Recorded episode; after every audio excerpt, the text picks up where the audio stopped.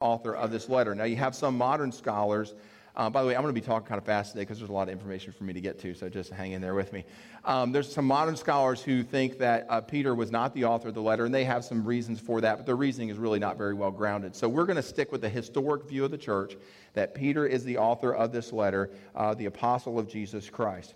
Um, Secondly, about the date. Well, it's believed that Peter writes this letter while he's in Rome. And we know that between the years of 61 to 62 AD, that Peter was in Rome with the Apostle Paul. So Paul was in Rome as well. But it's interesting when you read through Peter's letter, nowhere does he say, he says greetings from lots of different people, but nowhere does he say, I greet you or Paul greets you in the name of Jesus Christ, which would have been something for Peter to do if Paul was there with him, right? I mean, you see all the letters that Paul writes, he also mentions the people who are there with him.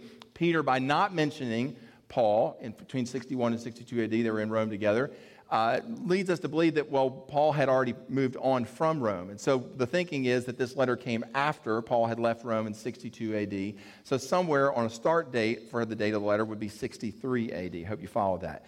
Now, if you combine that with the fact that um, Peter was, a, was martyred in 64 AD by the Emperor Nero, uh, so you've got pretty a tight window of when he's in Rome that he could have written this letter. So it comes after Paul, after 62 AD, but before he's martyred in 64. So the belief is that he wrote this letter sometime between 63 and 64 AD. Everybody with me so far?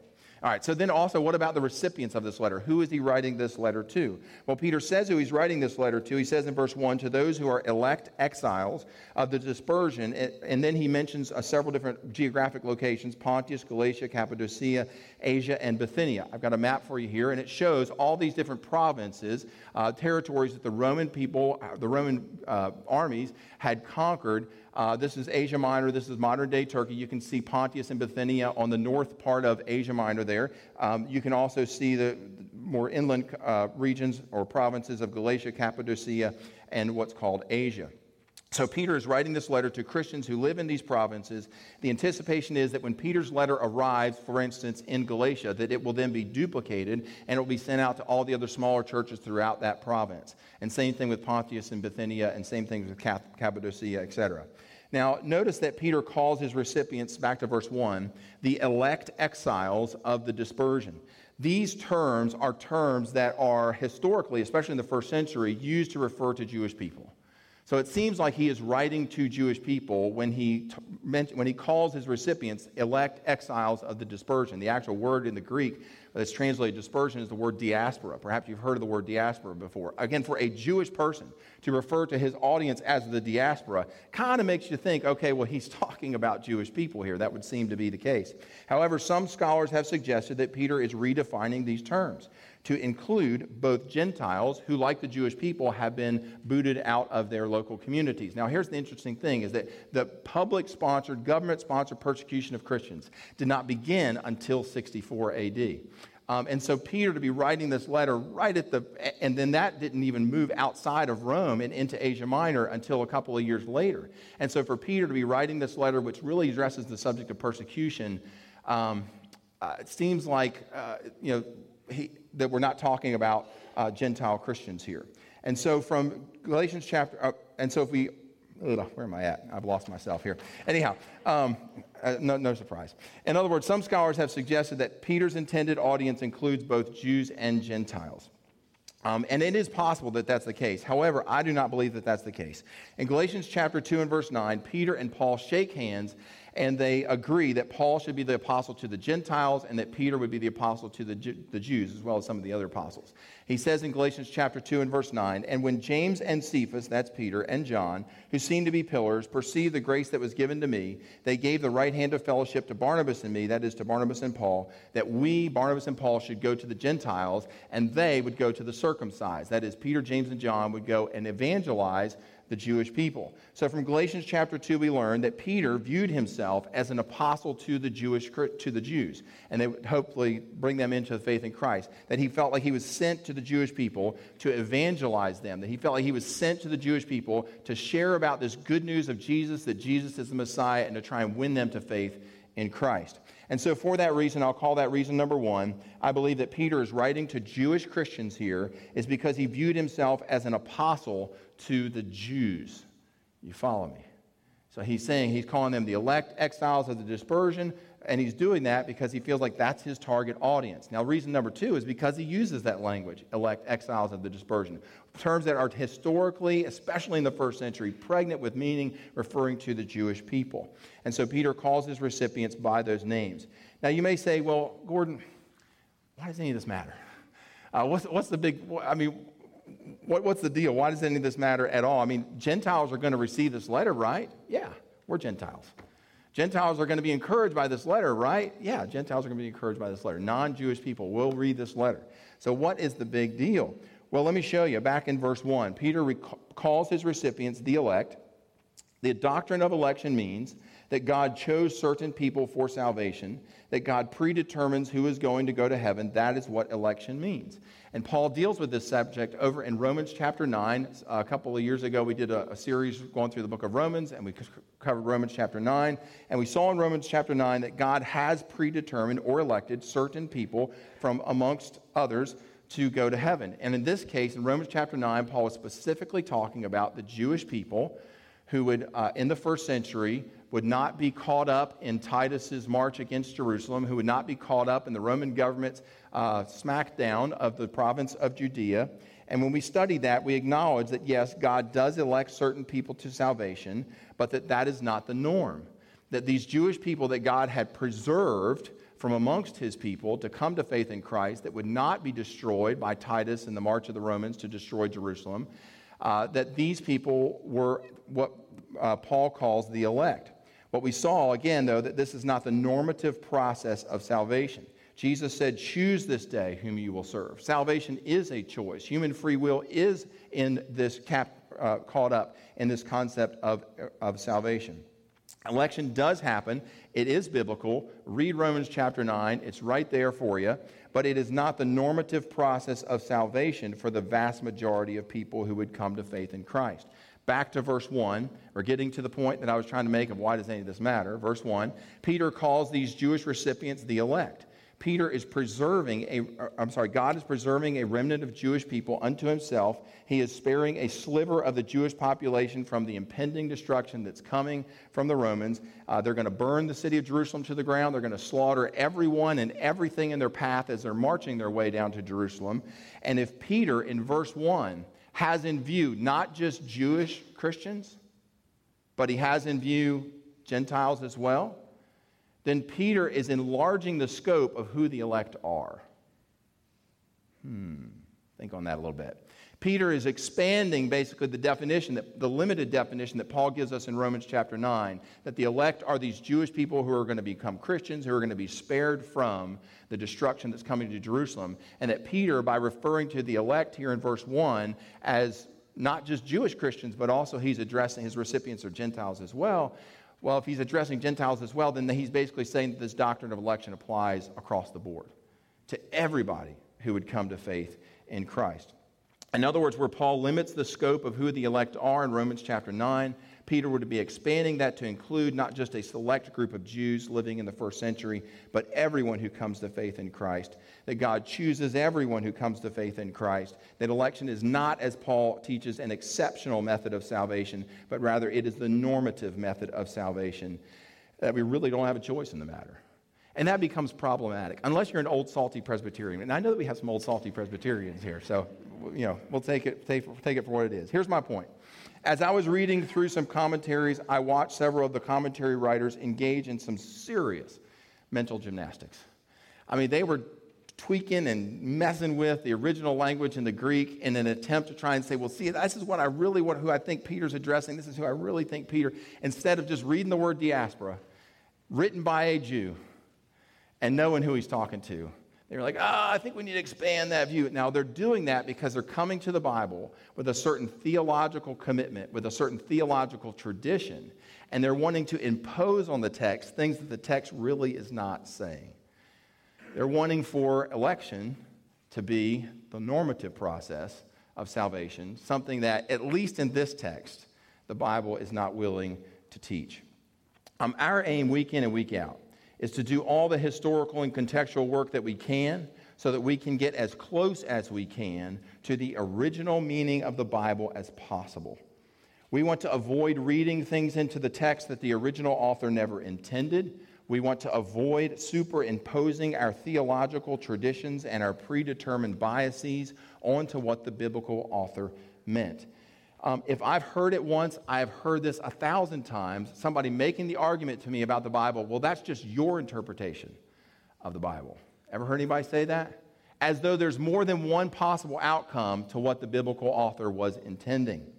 Um, well, friends, there is only one meaning to every passage in the Bible, and that is our, uh, on, from this side, right? So we have the biblical author who wrote this stuff, and now here we are, 2,000 years later, reading this stuff, it is our responsibility then to pull out maps and to talk about dates and to know a good bit about the author and to learn a good bit about the context of, which, of the people in which he wrote, to learn about the culture, to learn about the customs, and make sure to try and get as close as we can. Kind of spiral down closer and closer and closer to try and nail down what exactly the original author meant. And so that's part of, part of why we do what we do week in and week out.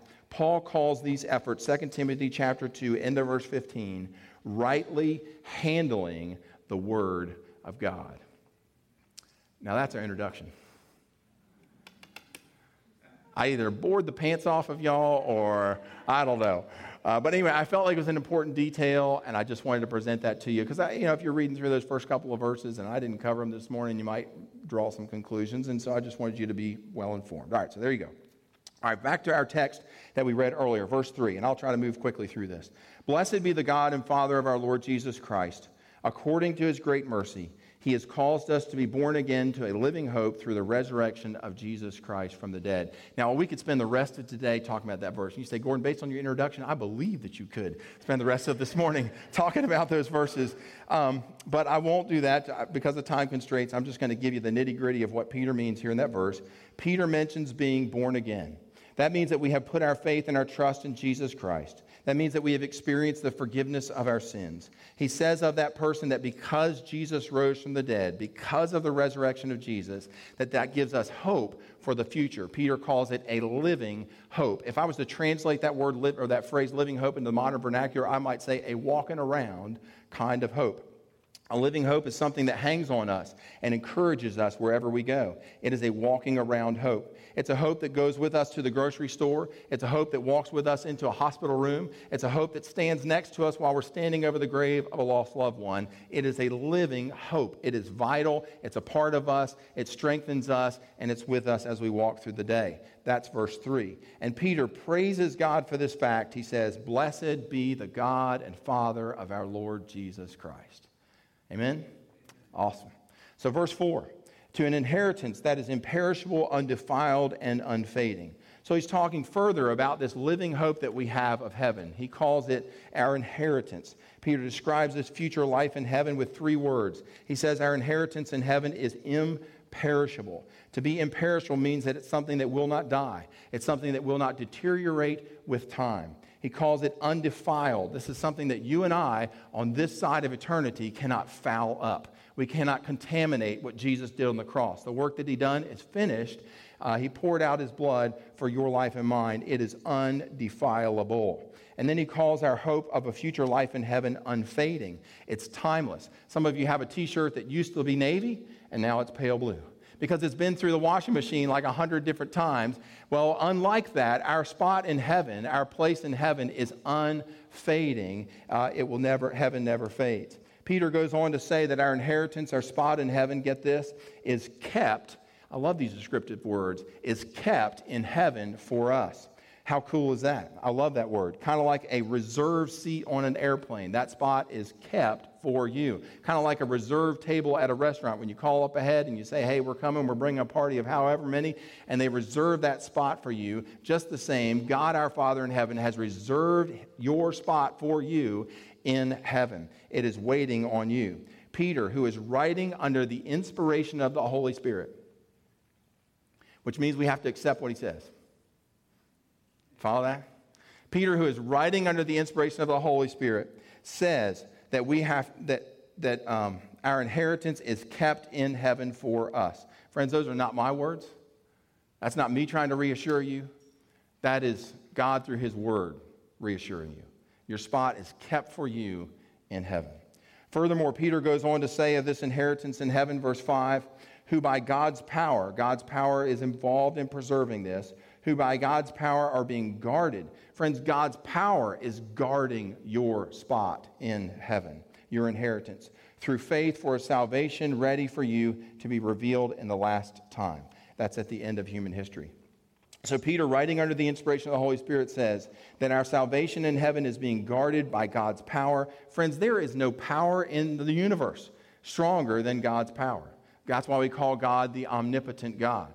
And because God is omnipotent and He's guarding this, friends, nothing can touch it. This is an impregnable uh, kind of a decision that God has made. This reminds me of what Paul wrote in Romans chapter 8 and verse 38. For I am convinced that neither life nor death, uh, nor angels nor rulers, nor things present nor things to come, nor powers, verse 39, nor height nor depth, nor anything else in all creation will be able to separate us from the love of God in Christ Jesus our Lord. That sounds like a man who was convinced that God was holding his spot for him in heaven. And if that doesn't get you excited, I really don't. Maybe you're thinking about the introduction that I gave earlier. I don't know. Still kind of percolating on that. All right, verse 8. It's our last verse. Verse 8 Peter says of his recipients, Though you have not seen Jesus, you love him. Though you do not now see Jesus, you believe in him. In other words, though you have never met Jesus, you love him. Though you've, though you've never and looked eyeballs to eyeballs and engaged with him person to person, shook his hand, had a hug, watched him walk by even, though you've never seen any of that, you believe in him.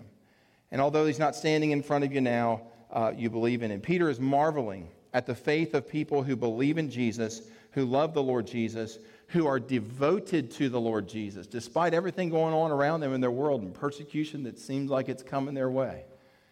They continue to be devoted and they continue to believe and they continue to stand fast. But, if, but they, despite the fact that they've never had the benefit like Peter did of meeting Jesus in person. And Peter finds this commendable. Peter finds this inspirational. People who have never met Jesus in the material world and yet they firmly believe in him anyways. All right, well, that is um, our text for today. Those are Peter's opening thoughts to his first letter. And we'll leave it there for now because it's time for us to turn our attention to our most important question. The question we ask every week around here. What difference does all this make to my life? Well, let's talk about that. I've got a slide for you here.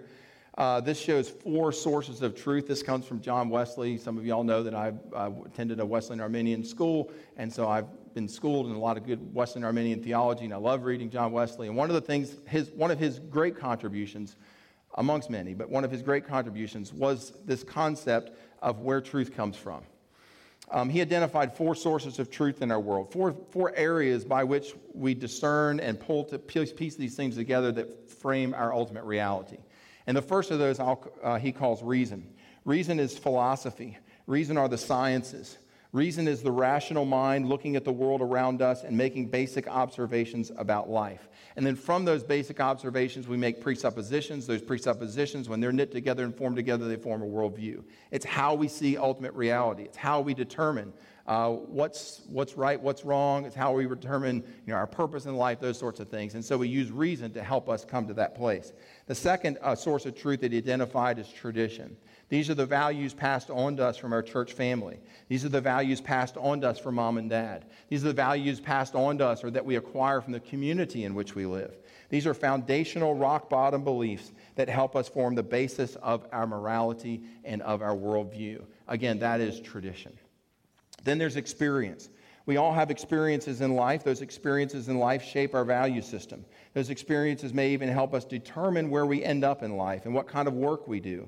Experience is a powerful and effective tool for shaping our concept of ultimate reality. And then finally, if you are a Bible believing Christian, Wesley says there's a fourth source of truth uh, that is pulled into the mix, and that is Scripture. Um, scripture for the Christian represents, and you can write this down. Uh, this is how I, I think of Scripture. Scripture is God's truth in written form. That's what the Bible is. This right here is God's truth, His eternal truth, in written form for us to read. So, this is why theologians down through the ages have formulated doctrines around Scripture, like the doctrine of inerrancy. Inerrancy teaches that there's no errors in what the Bible, or what, what's here. Uh, like the doctrine of infallibility, that there's no falsehoods in what the Bible teaches. And all of these together form a basis that the Scripture is uh, the ultimate authority for us as believers. Um, I've got another slide for you here, and this shows these same four sources of truth, but it puts them in relation to one another. Here's what Wesley has to say about all this. Um, he places Scripture as the primary truth source, right? So he's saying this is more important than your reason. He says that this is more important than your experience. He says that this right here is more important than what your church has taught you, than what your mom and dad have taught you, than what the community in which you live has taught you, your tradition. That this is the primary truth source in our lives. Wesley is essentially saying that Scripture should be the primary truth source for us. And when or if our science disagrees with Scripture, then we default back to Scripture. And that when our experience, when sleeping with my boyfriend or sleeping with my girlfriend, which just seems like it's just so right, and maybe even the community in which I live affirms that and says, yeah, absolutely, there's nothing wrong with that. But when the Bible speaks up and says, hey, hold on, time out just a second, then we default back to what Scripture has to say. Um, friends, we should look at Scripture and ask ourselves, does the Bible agree with the conclusion I'm making? You know, I'm on Facebook or I'm on Instagram or I'm on whatever the platform may be that you look at, and you see what other people think. Uh, perhaps you listen to somebody on the radio or you listen to somebody on TV, and you're getting all these different opinions that are firing in, and those opinions begin to form the basis of your reality and your worldview and your value system. And we need to stop and ask ourselves, but does the Bible agree? And John Wesley saying, hey, look, the scriptures should be our primary truth source, the default, if you would, when any of those other three sources disagree. Um, friends, this is why it's so important that we study the Word of God. We want to get it right. We want to take the time and go through great pains uh, to, uh, to correct um, whatever outcomes we may have come to that are in disagreement with Scripture. Furthermore, I hope that that little um, exercise that we shared just a few moments ago impresses on us that if we are drawing conclusions, again, that are not in step with Scripture, then we need to reevaluate our conclusions. What the Bible says, friends, is more important than what anybody else says or thinks. And we stand up here week in and week out, and we've got the kids down the hallway standing up week in and week out when we read from Scripture to try and reemphasize that point that God's Word is always the last word. Um, so that's the first difference that this makes to your life and to mine is that when it comes to uh, interpreting ultimate reality, when it comes to defining our values and our morals for life, our purpose in life, that we look to the Bible first and that we also give the Bible the last word. Um, all right, the second difference all this makes to your life and to mine, number two, is that it commends us to have an attitude of surety with regard to our salvation. Peter is trying to tell his audience, his recipients, hey, look, be confident in the fact that you're going to heaven. Some of us grew up in churches where we felt like if we didn't pray every day, if we didn't ask Jesus to forgive us of our sins every day, if we didn't go to confession at least once a week, if we didn't ask Jesus into our heart every day, then maybe we weren't going to go to heaven. Now, let me ask you something. Does that sound like the kind of message that the Apostle Peter's trying to get across? Not at all. Peter called our inheritance in heaven, verse 4, imperishable and undefilable and unfading. Peter was looking from the present to the future and saying, My spot in heaven, your spot in heaven is secure. Peter said, writing under the inspiration of the Holy Spirit, that God's power is guarding it. Listen, praying and asking Jesus to forgive you of your sins on a daily basis, that's a wonderful thing for us to do. We, we ought to, like any child who has done wrong in their parents' eyes, we ought to feel sorry about that. We ought to want to repent of that. We ought to want to not live that way anymore. And so confession is a good thing for that reason. But, friends, confessing our sins to Jesus today because of the sins we committed today, because we're worried that God's going to somehow erase our name out of the Lamb's book of life or that we're not going to have our spot in heaven, friends, that's out of step with what Peter's teaching here. When it comes to the flip floppiness of our spot in heaven, let me be very clear. God does not want us feeling that way. Friends, God is not waiting for us to reach some magical quota of sin in our lives, and then we hit that number, and God says, Well, I mean, He hit the number, so I guess He's out of heaven now. Or I guess she's out of heaven now. Friends, that is the God who, by His power, is guarding our internal inheritance. So put your chin up, walk like a person, talk like a person, be confident like a person who knows that their eternal home is with Jesus Christ in heaven. That's what Peter was writing here in his opening lines to impress upon his audience. Stop walking around as some of us do on pins and needles, wondering if God is going to disown me today. Peter says that the Holy Word of God says a thousand times no, God's not going to disown you today. Yours is an inheritance, imperishable, undefilable, unfading. It is kept for you. Those are the words he used. It is guarded by God's power. And in just a few moments, we're going to sing a song. It's called the, the Hymn of Heaven. Some of y'all are familiar with that. We've sang that around here a number of times. I want for us to sing that song like a group of people who are going there.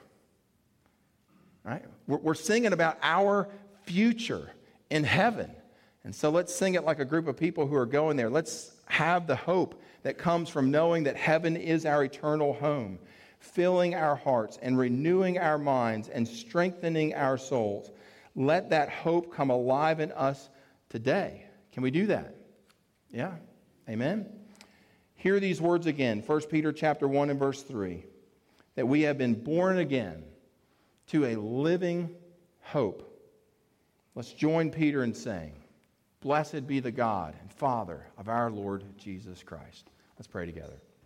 Most gracious God, we thank you for a fresh reminder from the hand of Peter, inspired by your Holy Spirit, to remind us that our place in heaven is kept by the power of God. Lord, that it is imperishable and undefiled and unfading. That's what your word said. Lord, may we throughout this week walk out of this place, walk through our daily lives, confident that heaven is our eternal home, that you are our Father, that Jesus is our Savior, that we will spend eternity with you. Lord Jesus, we thank you for sharing this with us today from your word. As we come around this table now, we are reminded of the cost for us to have that hope.